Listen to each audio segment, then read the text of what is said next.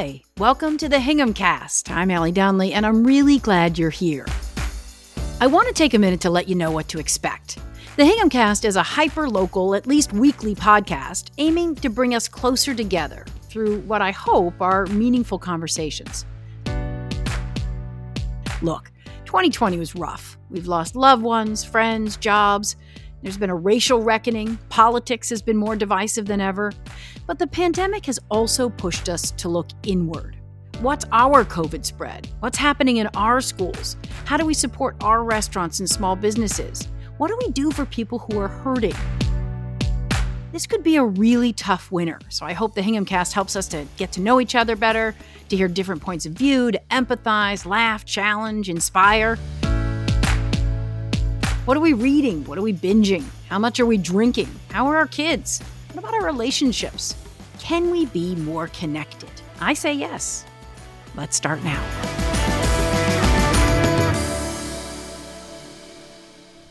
On this episode, we're going to talk about how our parents are aging and traditions we don't want to lose. I'm so happy to welcome Dan Fickes. Hey, Dan. Hi, Ally. How are you? I'm good. I'm good. I want to tell folks a little bit about you. You've lived in Hingham for about eight years, and you came down from the city with your wife, Kaya, and your two beautiful girls. You've worn a lot of hats in broadcast TV over the years, but now you own your own production company, Ocean One Productions. And listeners, you might see Dan on the softball field coaching his girls or yours, maybe volunteering at St. John's Church or kicking back in the days of old now, right? At the South Shore Country Club pool with his family. And I've got to say, it's that sense of family that prompted this conversation. You and I had been chatting over Zoom, and you said you had to go soon to check on your mom's bread. Tell me about that bread. What kind is it? Okay. I was just making some a family recipe that's just simple white bread that uh, has been in the family for quite some time, over 50 years. Wow. So tell us a little bit about your mom. How long had she been making this bread? How much of it? Well, I mean, ever since I was born. She was making it before I was born. I'm 57 years old, so she was making it for quite some time. Um, and it's the bread we had with dinner almost always. I mean, it was just always there, especially special occasion. And she gave it away at the holidays? She gave it away at the holidays. That was her gift to a lot of family members who, once they got it once, they kind of hoped they'd get it a second time. So, you know, toward, towards the uh, end of my mom making bread, uh, she's making quite a few loaves before Christmas. Like 50 or 60, you said, right? Yes. So tell us a little bit about your mom. She's how old and what's her name and where is she? Um, my mom's name is Shirley. My father's name is Ralph. So great 50s names. They should have had their own sitcom. um, they live in Camp Hill, Pennsylvania. My mom's 89 and my dad will turn 90 in about a month. Wow. They just recently uh, moved into assisted living right at the beginning of the pandemic. Uh, 11 days, we moved them in on March 1st, and then on March 11th, everything went on lockdown. Yeah, how hard has that been? Uh, tough. They live on the third floor. Uh, they have a balcony, which is really nice with a beautiful view. So my brother and sister go over with their husbands and wives and and uh, and call my father from the grass down below three floors, and he comes out to the balcony and they talk uh, via the phone, uh, just because my dad's hard of hearing. But hey, at least we get to see him, and they're and they're doing fairly well. I mean, very very little COVID in the place at all um, this whole time, so we feel blessed that they're in a safe place. But why they're there really is why your mom stopped making bread as well, right? Correct. And somewhere around 2007, 2008, she started uh, having memory issues and it manifested itself in baking bread. I mean, this is something she can do with her eyes shut on a normal, you know, on a normal day. And she kept having a lot of mistakes in the kitchen where she'd have to start mm. over from scratch. And we didn't know why. And we should have known then that that was the beginning of her memory issues. We didn't realize it for a few years later. Um, so, fast forwarding, uh, for the last two or three years, my father, myself, my brother, and sister, we were talking about what kind of help my mom's going to need moving forward. But my dad said right after Christmas last year, uh, it's time to pull the trigger. We we need to get some help for your mom, and he needs help. I mean, he's a caregiver at age 89, where he would not leave her side, he would not leave the house, he had absolutely no social life whatsoever. You know, when my father first moved into that assisted living facility on March 1st, he was talking like that place was a cruise ship. He finally had people to talk to. He was meeting all these older gentlemen and, and walking the halls and saying hi to everybody. And that's who my dad is. And then 11 days later, everything's on lockdown. So they're quite isolated. And I keep telling them to keep their eyes on the prize. I said, June, I said, weather's going to be getting better. The vaccine will be kicking in. And you get to see the grandkids again and, and hang out with them. And, and that, that seems to help my mom. She, she gives me a smile every time I say something like that. And how has that been for you to watch your mom fade? Tough. I am here in Hingham, and when you don't see somebody for that period of time, they age rapidly. So it's tough. I mean, you know, I worked until the pandemic, I worked in the city, uh, driving in every day for an hour and 15 minutes, driving back every day for an hour and 15 minutes. And my mom and I would have at least a 20 minute phone call, if not an hour long phone call each way that's how we pass the time and just really miss those conversations with my mom. So, you know, that that part's difficult. We'll get back to our conversation with Dan in just a minute. But if you like what you're hearing and want more episodes of the Hingham Cast, subscribe, download, and write us an unvarnished review on Apple Podcasts or wherever you listen. And please share us with a friend. The more people we connect with, the more voices you get to hear. And that's what it's all about. Okay, back to Dan and Grammy's bread. So, I want to bring you back to the bread.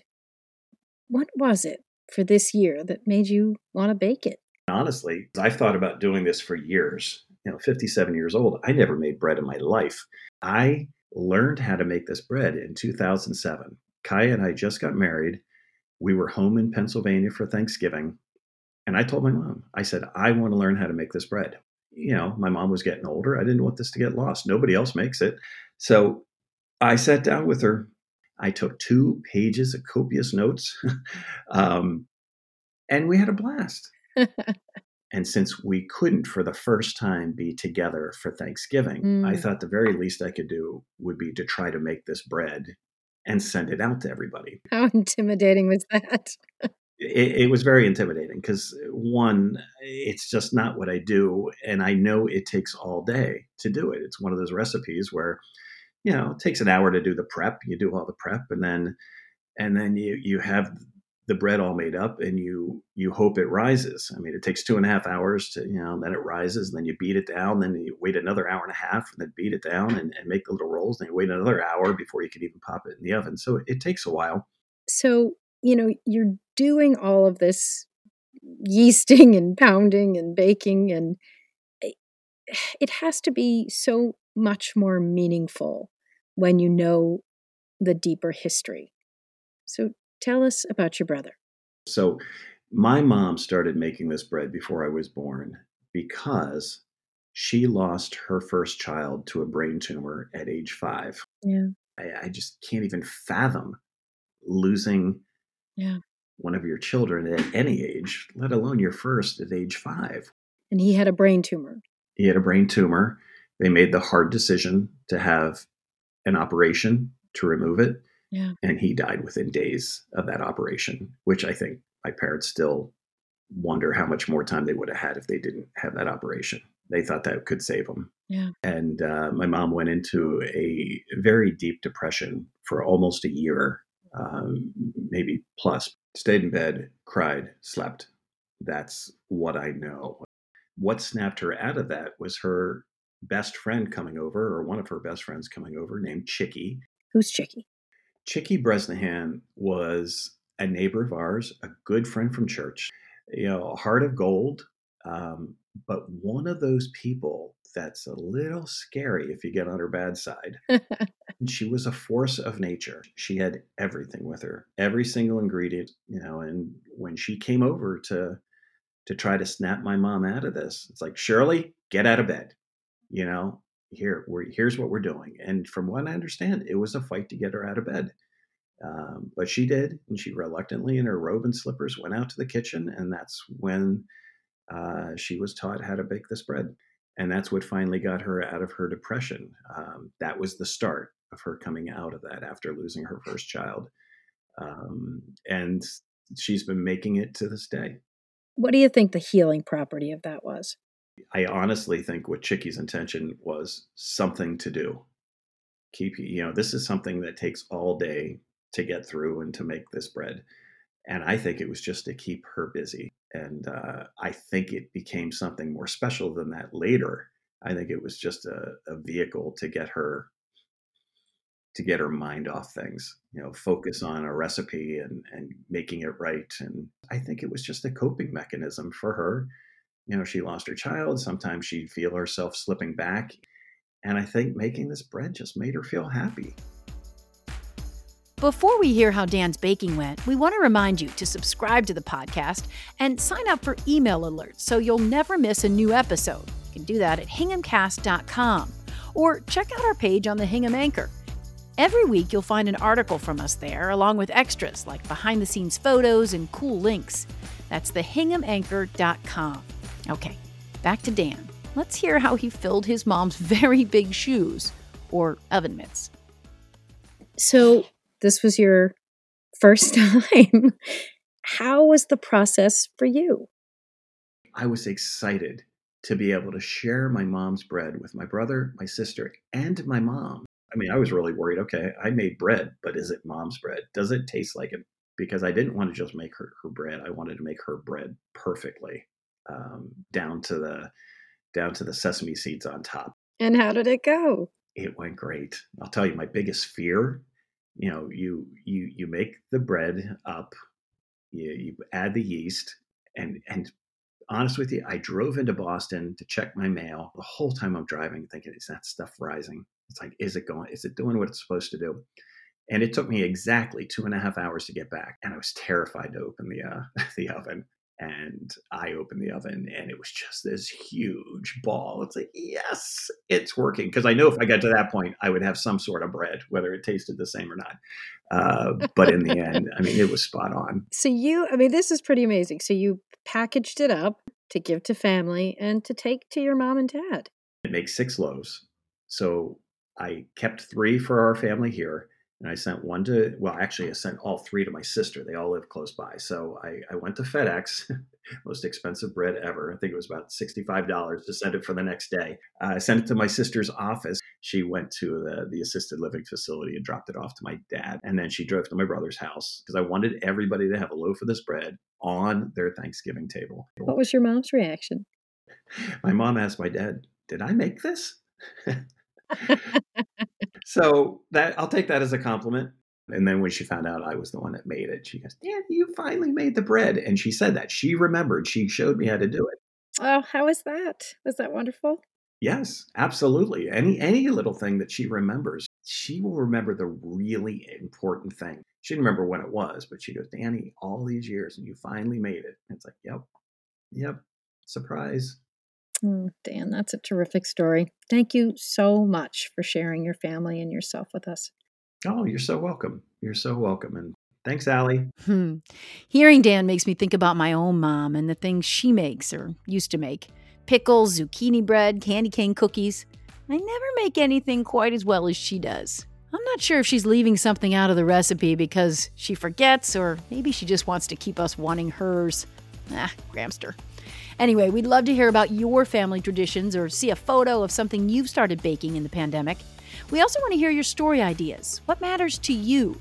This should be a community microphone, and I'm happy to hand it over at any time. Shoot me a note at Ally at thehinghamcast.com. A L L Y at thehinghamcast.com. I hope you've enjoyed listening. If you have, help us out by subscribing and downloading the podcast and writing a review on Apple Podcasts or wherever you listen. Many thanks to our producer and editor, Kristen Keefe. Our beautiful logo and other artwork was done by designer Tony Sutliff, and Donna Mavromatis and her team at Mavro Creative made our terrific website. You can find all our episodes, photos, ways to share story ideas, and feedback there. That's thehinghamcast.com. I'm Ally Donnelly. Thanks again for listening. Talk to you soon.